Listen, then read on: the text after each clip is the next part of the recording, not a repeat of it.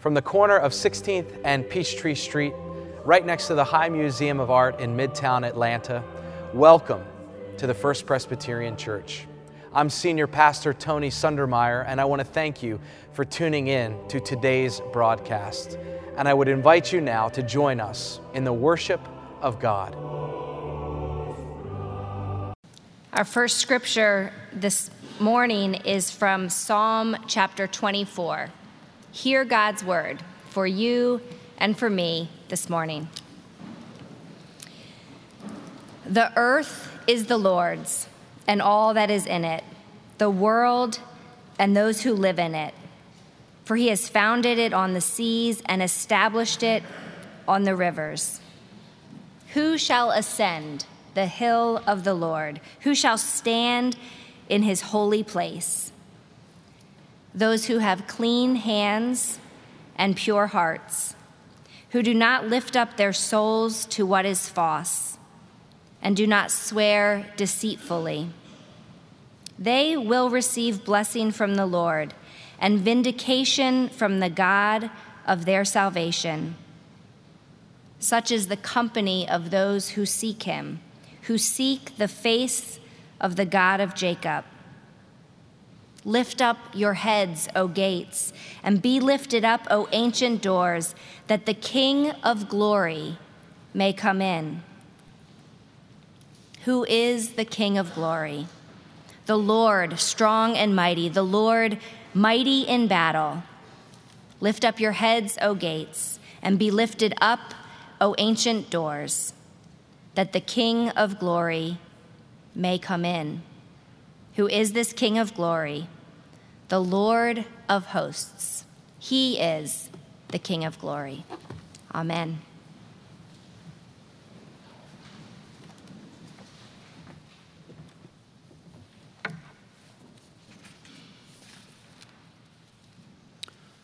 A reading from the Gospel of Luke. Then Jesus looked up at his disciples and said, Blessed are you who are poor, for yours is the kingdom of God. Blessed are you who are hungry now, for you will be filled. Blessed are you who weep now, for you will laugh. Blessed are you when people hate you, and when they exclude you, revile you, and defame you on account of the Son of Man. Rejoice in that day and leap for joy, for surely your reward is great in heaven. For that is what their ancestors did to the prophets. But woe to you who are rich, for you have received your consolation. Woe to you who are full now, for you will be hungry. Woe to you who are laughing now, for you will mourn and weep. Woe to you when all speak well of you, for that is what their ancestors did to the false prophets. But I say to you that listen, Love your enemies. Do good to those who hate you. Bless those who curse you. Pray for those who abuse you. If anyone strikes you on the cheek, offer the other also. And from anyone who takes away your coat, do not withhold even your shirt. Give to everyone who begs from you, and if anyone takes away your goods, do not ask for them again. Do to others as you would have them do to you. This is the word of the Lord. Thanks be to God. Let us pray. May the words of my mouth and the meditations of all of our hearts be acceptable in your sight, O Lord, our strength and our Redeemer. Amen. The scripture that I just read to you is so familiar, so central to the tenets of Christianity. I think that we run the risk of forgetting just how revolutionary they were. They say good news bears repeating, and thus it was for Jesus and what we call the Beatitudes. According to Matthew, Jesus preached this message that those the world thought were accursed and were actually blessed from a mountain. We call it the Sermon on the Mount. Jesus records, uh, Luke records Jesus saying similar thing, but this time he's preaching it from a plain. And it's not that they got their topography crossed. I suspect that Jesus preached this sermon repeatedly. So central is it to his message that the promised Messiah has come, has come to redeem the world, to defeat the powers of sin and death, and to promise his followers hope for the resurrection. But Jesus was not the first person to teach that mortals could defeat death. If you go back 2,000 years before Jesus was born, when the Jewish patriarch Abram was kicking around Ur, the Mesopotamians of that time believed that their kings, if they were mighty enough, could attain the glory of divinity and thus immortality. The most famous was Gilgamesh, king of the Sumerian city state of Uruk. To showcase their power, the Mesopotamians harnessed the vast labor pools of their great city uh, states to build giant stepped towers called ziggurats. There's a story in our Bible about one of them, you might remember in Genesis 11, the Tower of Babel.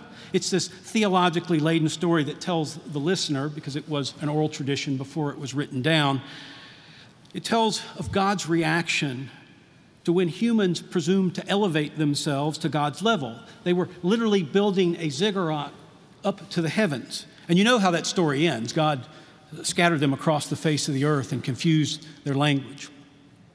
Well, jump forward a few generations to when Jacob's 11 sons conspired to murder their brother Joseph, but at the last minute changed course and sold him into slavery instead. If you remember in the story, he was hauled off to Egypt. And when he got there, he would have seen pyramids that were already hundreds and hundreds of years old, the tombs for the pharaohs. And we've all learned in school what the Egyptians believed about the hereafter that after the body's mummification, the gods would take Pharaoh along with his uh, earthly possessions into their afterlife. Even in Jesus' time, there was a theological opinion that particular humans could escape the limits of the mortal coil and could attain immortality, again, through their mighty acts. Shortly after his assassination on March uh, 15, 44 BC, the Roman government voted to grant Julius Caesar, apotheosis, the deification of a mortal. He became known as Divus Julius, the divine Julius, and his grandnephew and adopted son, Augustus, became known as Divi Filius, which means divine son. And this started a precedent whereby uh, subsequent emperors, when they died, would be elevated up into the Roman pantheon. And within a few generations, it was happening not at their deaths, but as they assumed power. So now, Jesus didn't have to confront this particular heresy, but the early Christians did. And it was one of the things that got them crossways with the empire. They wouldn't bow down or pay a, a pledge of fealty to an emperor whom they knew to be a mere mortal.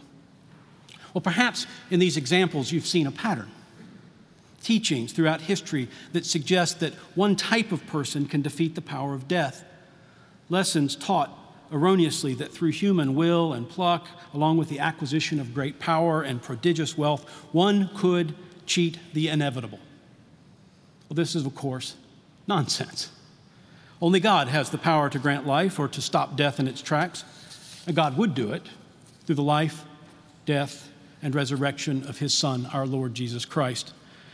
And this is what Jesus is revealing to those expectant crowds in and around the Holy Land as he preached on the mountains and on the plains and in the villages and the towns in and around Judea. This message of God doing something amazing and unprecedented was interwoven throughout all of Jesus' earthly ministry because he had come to redeem all of humanity. And this was such a radical and unbelievable message that it got him in trouble with his own people those descendants of Abraham and Jacob, who understood that they were the chosen people. And they had the covenants to prove it. And yet, here was this upstart rabbi who said, Yeah, not so fast. Those covenants, you see, are just the beginning.